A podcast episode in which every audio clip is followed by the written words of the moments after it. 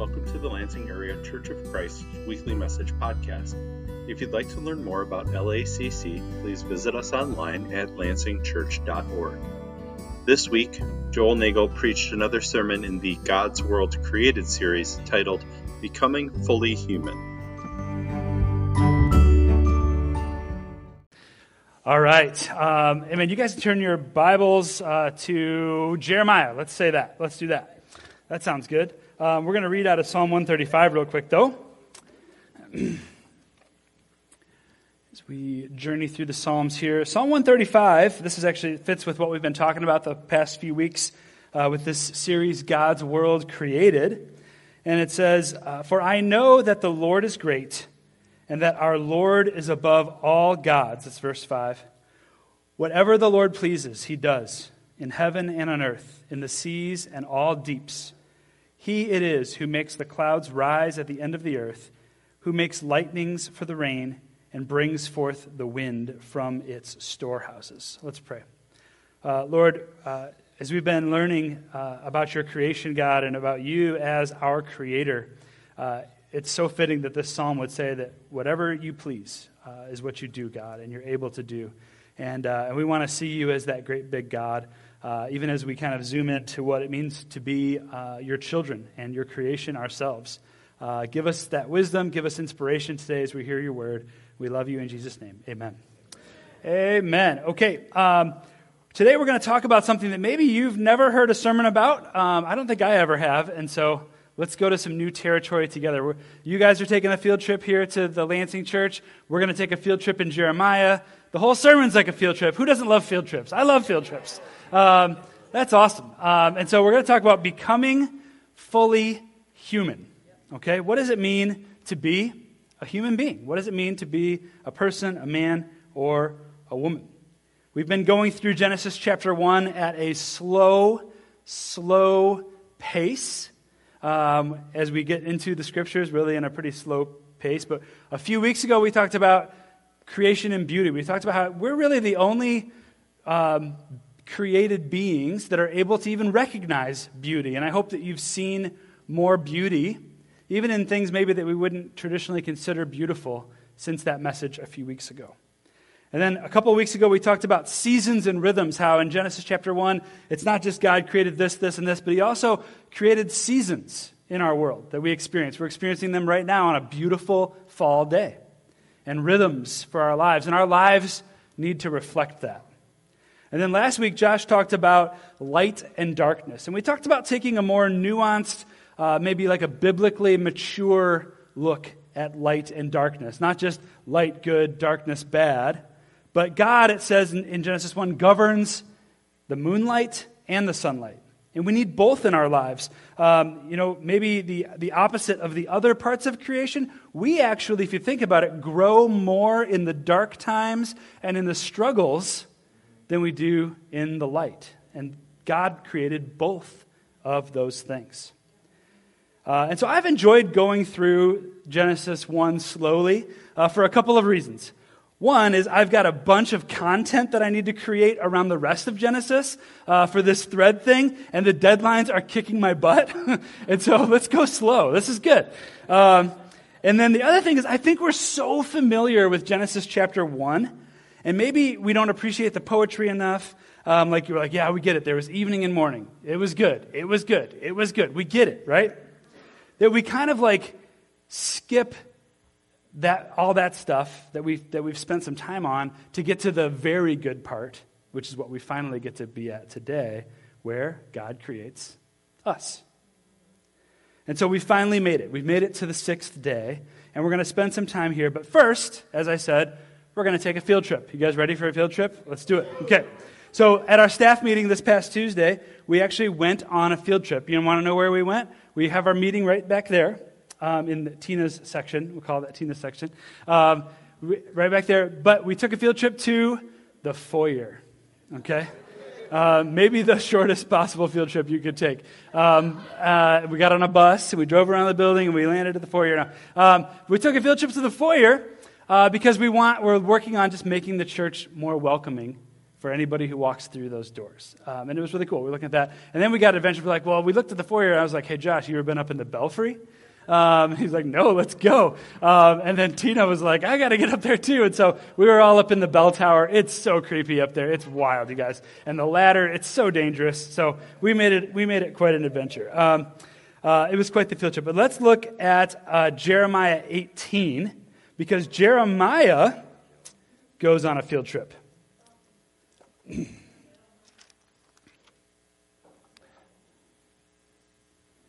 Jeremiah 18, starting in verse 1. Get my clicker here. It says, The word of the Lord came uh, to Jeremiah, or sorry, the word came uh, that came to Jeremiah from the Lord. Arise and take a field trip to the potter's house. Go down to the potter's house. And there I will let you hear my words. So I went down to the potter's house, and there he was working at his wheel. And the vessel he was making of clay was spoiled in the potter's hand, and he reworked it into another vessel as it seemed good to the potter to do. So isn't this cool? Like Jeremiah is such a cool book, but at this, at this point, God's like, hey, get up. We're going to have an object lesson. Uh, go to the potter's house and just check out what the potter is doing. And so Jeremiah goes, you can kind of see here, this is such a nasty picture. Like the mud on that on the hand there is like so thick and it's dirty and ugh, okay. But that so Jeremiah like walks in and the potter's working on it and he's and the pot that he's making is messed up. And so he's not like, oh, I made a messed up pot. He's like, smashes it down and reforms another pot. And if that potter wanted to, all day long smash, reform, smash, reshape. That's what a potter does. Let's look in Genesis chapter 1.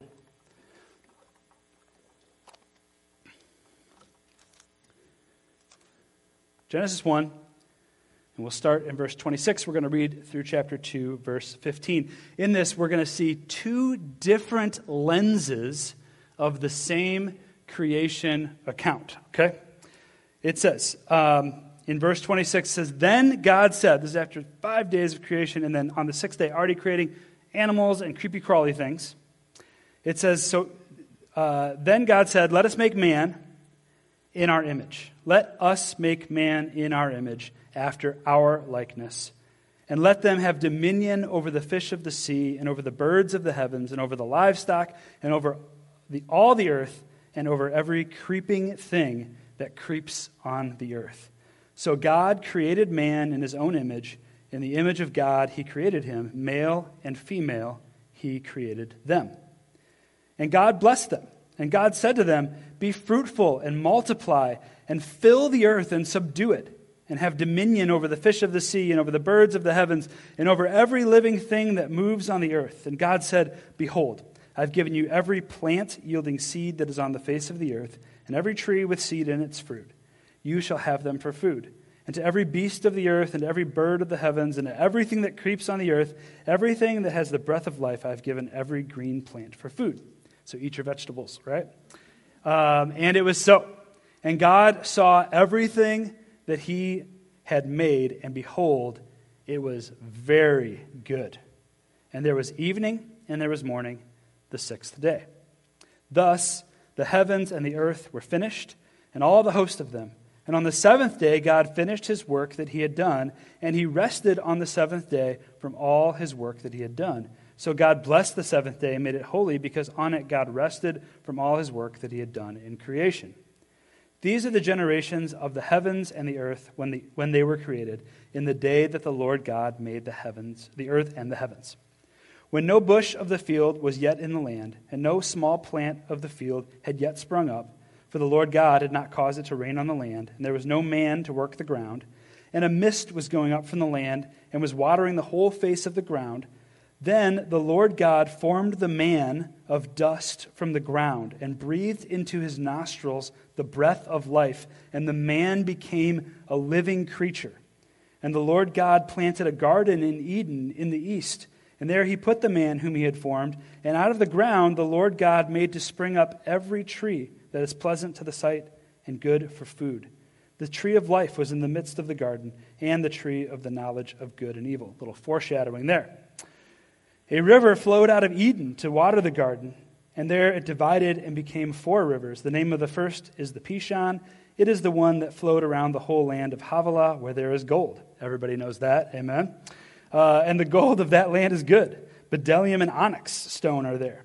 The name of the second river is the Gihon. It is the one that flowed around the whole land of Cush. And the name of the, the third river is the Tigris, which follows the east of Assyria, or flows east of Assyria. And the fourth river is the Euphrates. The Lord God took the man and put him in the Garden of Eden to work it and keep it. All right, and we'll stop right there. So that's a cool, that's a cool text. I don't know how often you read them together like that, both of these kind of lenses of creation. Um, you know, a lot like how there are four Gospels Matthew, Mark, Luke, and John, and each, each Gospel is totally true, um, but it's from four different people's perspectives. I think that these creation counts are two different perspectives of the same event, God creating everything. And I love this because it's so hard to deny creation because here we are. Right? Um, amen. Um, call me simple, but here we are. Um, and so in the first account, uh, what we see in, in the Genesis part is that we are created from the heavens above to be images of God so that the rest of creation and our fellow humans could look at us and, and see a reflection of the Creator from the heavens above, that they could see the divine in each of us. And there are flashes of the Trinity here. It says, Let us create in our image. Like, how did we get to this plural? Who are these other people? What is going on? And, it, and it's so important because it shows that we're created to be relational and, above all, to have a relationship with God. I recently read this. Uh, this is from St. Anselm. Any fans of St. Anselm out there? 11th century. Okay.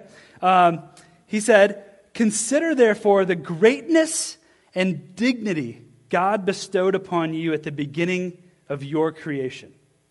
And judge for yourself with what love and reverence he ought to be worshiped.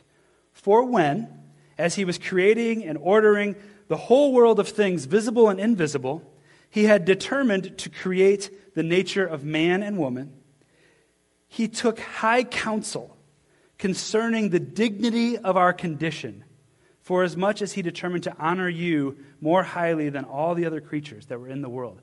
And I, if, I don't know if you totally understood that, but this is so cool. This thought from the 11th century uh, that God created everything.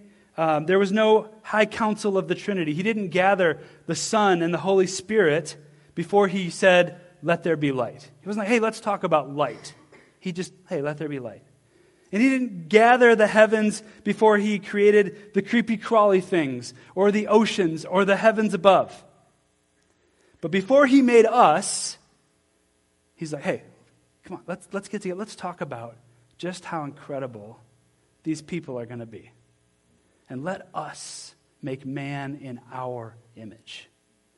Pretty awesome, amen?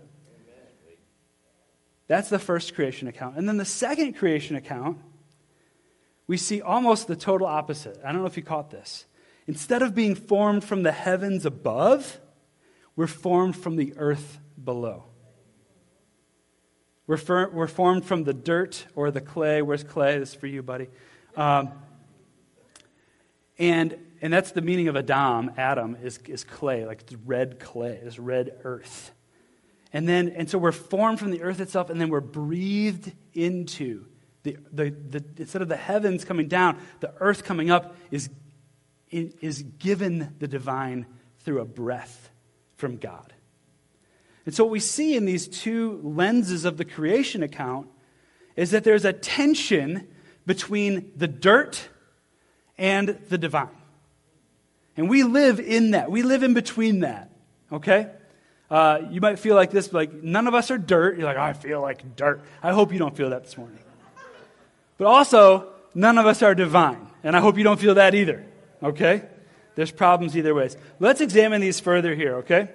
Um, the first, first thing I want to talk about today is that we're created in the image and likeness of God. Uh, and this is what this, this text reflects, especially the first part there. You know, image is so important in our culture. Uh, we've got filters on apps like Instagram that allow us to project images that aren't necessarily true, right? We probably don't even think much about it, though. Uh, we want to look good, right? Um, and so, you know, I've been uh, taking some pictures, putting them on Instagram, and I'll, I'll put a filter on there just to make something that already looks pretty cool look just a little bit cooler, okay? Genesis 1 tells us our image, we were created to look very good. That's what it says. Not just good, very good. Like God Himself. That's the image. Talk about a filter, okay? You know, we talked about moonlight a little bit last week, and like how the moon reflects the light of the sun. We are to reflect God. That's the image that we get to reflect. That's encouraging. That's also kind of convicting, right? That's a pretty high calling. Like, oh, you're looking good today, but are you looking like God today? What image are you reflecting to the world? Image and then likeness. And what does it mean to have a likeness? It's like when people see us, how we behave, how we love, all the things that we do, we have an opportunity to show them the likeness of God. Like when you see someone who looks like someone else, like, oh, is that? Oh, no, it just looks just like her. We can look just like God in the way that we live. Did you know you had the potential for that? We've been tasked with this monumental expectation that when people see us, that they would think about God and see God and his characteristics. The council of the Trinity got together and thought, yeah, they're up to it. That's how we want to make them. We want to make them in the image and likeness of us. Like God believed in you at the very beginning. Isn't that amazing? That's a great expectation. It's also like a humbling privilege um, that God believes in you, that you could reflect his image, that you could show his likeness to the created world. This is pretty cool. I want to look at these two scriptures here. Here's the thing we, we were created in the image and likeness of God, but we fall short, don't we? Like, every day we do. That's, that's it. That's perfect. You know what? Jesus was a man like us. He did not fall short. Look at this. He is, Jesus is the image of the invisible God the firstborn of all creation. That's how amazing Jesus is. He did it. He is, I don't know what's up with my, my PowerPoint has fallen short of the, the image and glory of God. Amen. Um, he, it's like, it's unsettling for it to not be in the box, but whatever. We'll, we'll keep going. Um, he is the radiance of the glory of God. And the, this is Jesus. He's the radiance of the glory of God and the exact imprint of his nature. Jesus did it, and he upholds the universe by the word of his power. Amen. He was the image and likeness of God, no filter for Jesus.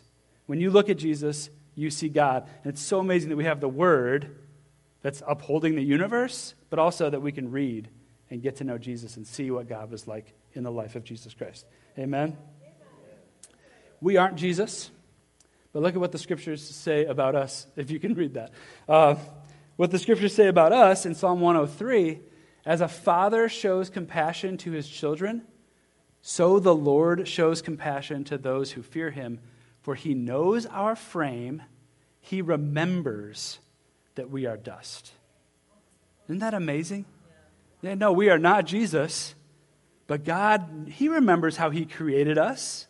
He remembers when he got the council together, the Trinity is like, hey, Son, Holy Spirit, let's do this thing. And then he for, built us up out of the dust. He formed us and breathed into us. He knows. And he has compassion. And he loves us. He knows our frame. Amen.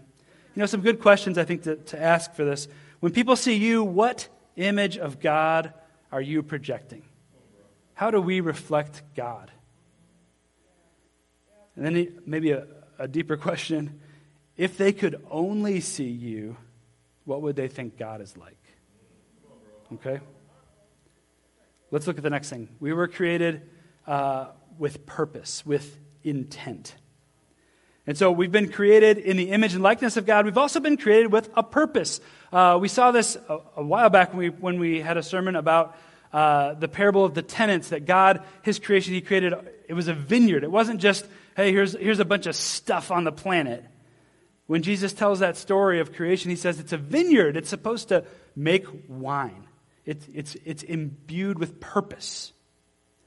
Um, God's intent for His people and our lives, his purpose for us, in both accounts, we see these things that are on the screen here. We're not just randomly here. You're not just here for nothing. It's right here in chapter 1 and 2, the first two pages of the Bible. If you've been wondering, what on earth am I here for? You don't have to read very far. In the first account, what does God say to, to his very good creation, the, the pinnacle of his creation to us? Be fruitful and multiply. Fill the earth. Rule it, subdue it. Like how God would. We, we hear like subdue. We're like, oh, subdue, like crush it. No, no, no. Like how God would. Rule it, govern it with love and care. In the second account, we're to work and to keep like watch over the garden that we've been placed in. So, what does this practically look like? Well, bearing fruit, what does that look like? It means producing good things, God things. What a blessing that we get to do that. What is being multi- multiplying? Well, don't just produce a little bit of good things and God things. Multiply, produce a lot of good things and God things, right? Subduing, what is that? Like less chaos, more peace. That's what a good ruler would do. Working. How else are we going to produce good things and God things if we don't work at it? If we don't put in effort. And then keeping watch, protecting, looking out for, especially those who can't protect themselves. All of, if you're like, what am I supposed to be doing with my life? All of that on page one and two. And then Jesus doubles down on this when he teaches in the Sermon on the Mount. Look what Jesus says. If, it says, So every healthy tree bears good fruit, but the diseased tree bears bad fruit. A healthy tree cannot bear bad fruit, nor can a diseased tree bear good fruit. Every tree that does not bear good fruit, every tree, every person that's not fulfilling this purpose and intent that they were created for, is cut down and thrown into the fire. Thus you will recognize them by their fruits. Now, we have so many chances to, if we stop bearing fruit, to start bearing fruit again. And, in John 15, he talks about how we're always being pruned. Even when we're producing fruit, we're getting pruned to be even more fruitful. We're created like that. But, but the thing here is, man, you got to think like, if we love God, we will do God things. We will produce good fruit. It's just what happens. If you plant an apple tree, apples grow. You plant a Christian in the world, a Christian grows. Christian things, Jesus things start to happen. You'll recognize them by their fruit. What are, what are you producing in this world that God's put you in? Goodness, love, kindness, grace, and lots of it. That's how God has created us, that we could produce those things. Amen? All right, we're going to look at one more thing here. Um, so we live in this tension between the divine and the dirt. So our, our busy brains, I don't know what you're thinking right now, but maybe something like this. Okay? Our, our, our brains might be tempted to think, okay, if, we're, if we live between divine and dirt, I'm going to strive for perfection. I'm not going down in the dirt. I want I want divine. I want to be the most fruitful, hardworking human being God's ever seen. I want to get as close to the divine as possible. And that might sound right, but it's a path to disappointment and pride. Or maybe there's some of us who are maybe a little more humble, or we're uh, maybe we, you know, we struggle with our self esteem a little bit, and we think, oh, I'm supposed to bear the image of God. Can't do that. Why even try? Or maybe we think, you know, if I'm bearing the image of God, that means that God is inside of me. I can do whatever I want. I'm like the div- I'm divine. I have the divine in me. I can go on sinning in the dirt and in the dust. Grace will increase. God knows I'm dirt. I can do whatever I want. Paul addresses that in Romans chapter 6 and he says, by no means, right? None of those ways I just mentioned are the ways we deal with this tension of being between the dirt and the divine. Here's how we do it. This is, this is, this is what God calls us to be. We were created for intimacy. That's, that's this other thing that's in the middle. And you see it later on, um, you know, even after sin, God, God is walking in the garden in the cool of the day. Like, that's what we were created for to walk with God, with Him. Intimacy with God. So, how do we achieve the image of God, the intent of God? The answer is intimacy with God. And really, you know, we're talking about, we keep talking about the first pages of the Bible here, and all the, it's just loaded. The whole rest of the story, the rest of the Bible, is God's relentless effort to restore intimacy. That we'll see next week gets ruined. Um,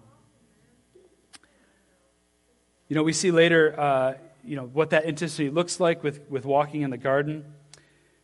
Here's, here's what I want us to understand today that if, if we don't have a relationship with God, we're actually not living up to our full human potential.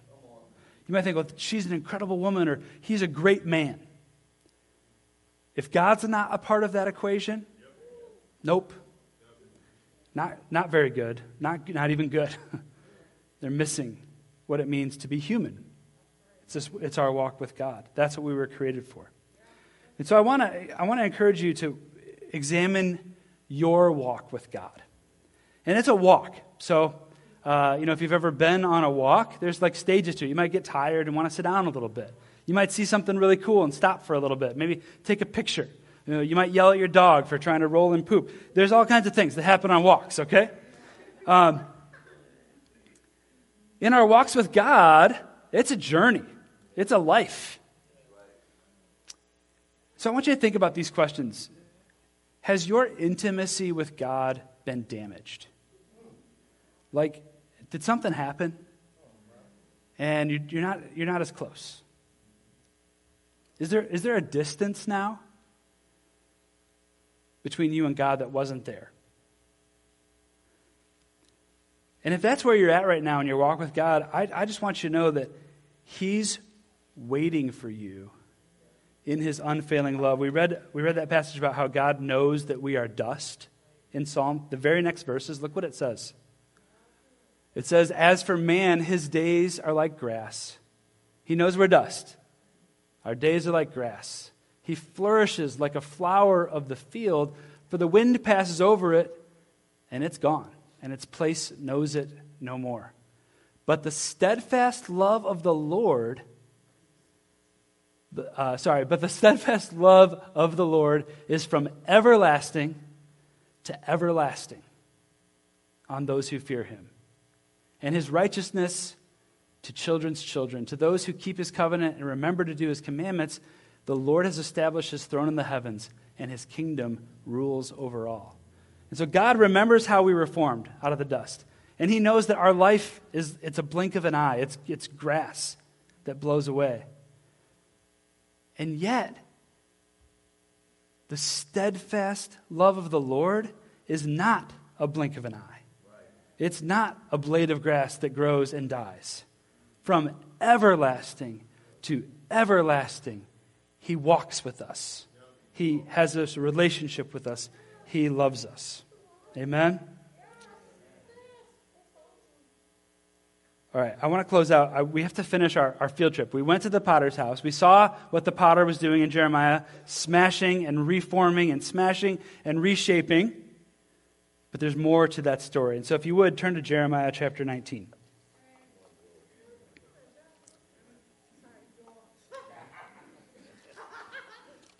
Here we go. So we go back to the potter's house, and I want you to think about this.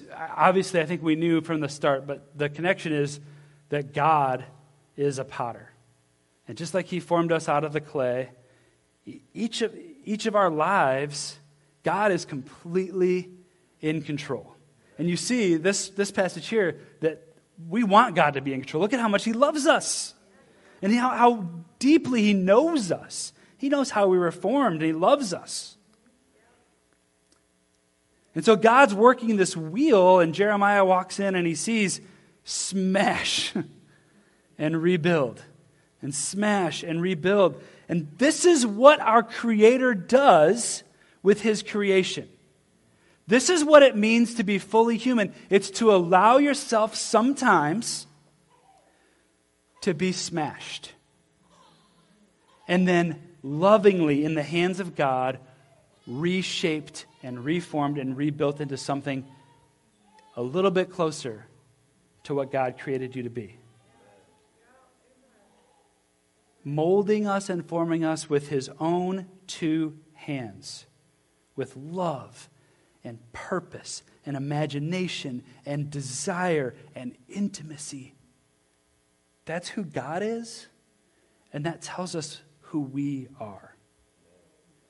He molds us still in the tension between the dirt and the divine. What's happening in between there? Well, we're getting transformed all the time. Sometimes through victories, that's the fun stuff. It's like, look at this awesome pot I made. And sometimes through pain. Yeah, we need to, this, this pot is not awesome right now. But we're being built into the image and intent and intimacy that God created us with. And so in Jeremiah chapter 19,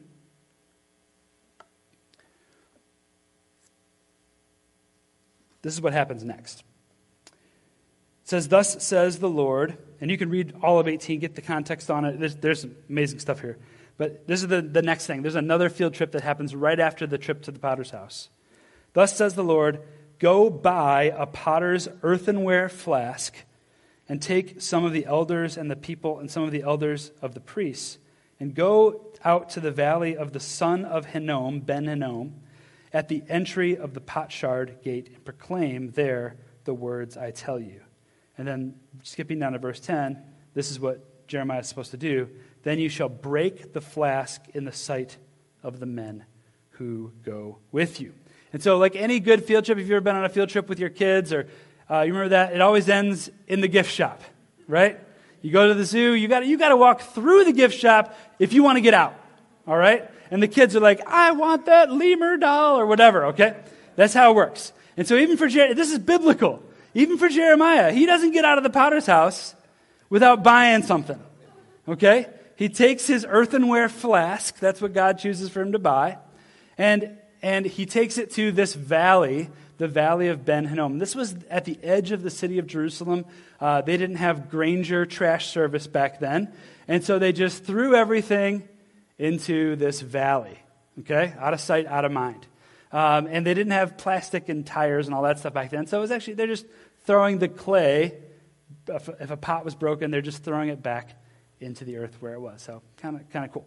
Uh, there was other stuff there too that wasn't so good. Um, but so he goes to this valley, to the, the trash dump. He's like, and, and, and, he, and God says, on this field trip, I want you to take a bunch of people with you the elders, the leaders, because they, they need to see what's happening. And I want you to take the, the souvenir you bought on the first field trip, and I want you to smash it in front of everybody at this valley. This is interesting thing is the valley Ben Hinnom is, is where we get the word in the New Testament for hell. Um, Gehenna, Ben Hinnom and Gehenna share the same root. And so when Jesus says, like, you, where your body is thrown into hell, where the worm is not quenched and the fire never goes out in the Sermon on the Mount, he's referring to the trash heap of Jerusalem, uh, where there would be little fires and worms, and, you know, it's a trash heap, okay? And so, and that, there's an interesting connection here. Uh, we want to stay out of hell and we think of it as a future place. But there are a lot of people who are kind of living in it now. And here's the difference between a godly life, heaven, divine, and the dirt. Have you let your heart get hard? Okay? Because look at the, look at the potter's wheel. That can be anything, and it could go really bad. It could get, it could get all messed up. But as long as it stays soft, God can reform it. And it might be so painful, that reforming, like so painful. But God still has his hands on it. He can reform it. But once it gets hard and it ends up in the gift shop, you can't change that. The only thing you can do is smash it, break it, throw it away. And so, what's the lesson for us? We, we, we went on a field trip too, didn't we, today with Jeremiah? The lesson is stay moldable. Stay humble as you walk with God, not just a song, humble yourselves in the sight of the Lord. Stay humble. As long as we're moldable, as long as we're like this clay, God can form us and reform us again and again, and He's so good at it. He's so good. It's tough for us, but He's so good at it because it's always for, for our own good. It's always out of His love for us, His desire to be close to us, His willingness to get dirty and reform us and shape us. And I want you to think about this. You know, we think about becoming fully human for ourselves, and I hope that this lesson does teach you something about yourself, about the way that God sees you. But also, it should show us something about the, about the people all around us who are also becoming fully human all the time and being smashed down and rebuilt and shaped. Like everybody here, everyone you interact with this week, your family when you go home for Thanksgiving, they're somewhere in this process of being shaped and formed by God. And we should, we should have so much grace for our fellow human beings. And we should have so much grace for ourselves wherever we're at. Because God has unlimited grace for us. Amen? As long as we stay soft and we stay close to Him. We're in good hands, God's hands. We always have been. You know, each of these sermons, we have this uh, new thing challenge. The reason it's called a new thing challenge is because God's still creating. In each of our lives, He can create new things all the time. He's an amazing creator. And so I want you to think about this. Um, kind of the main point of today is being molded and formed by the loving hands of God as we grow closer and closer to Him. That's what it means to be fully human. To keep getting closer, staying intimate with God. And so I want you to, to really think about this. It's Thanksgiving week. It's a great week to, to pray to God about what you're thankful for, but also just think about be, how moldable are you? And when's the last time you just kind of said, hey, here's my, my, uh, my pot's looking pretty wonky right now, but I want to just be real. And the person you talk to probably like, yeah, we can all see it. uh, but we love you. We love you anyway. Amen? Uh, and if I could say anything, I would say just this stay moldable. Amen? Amen.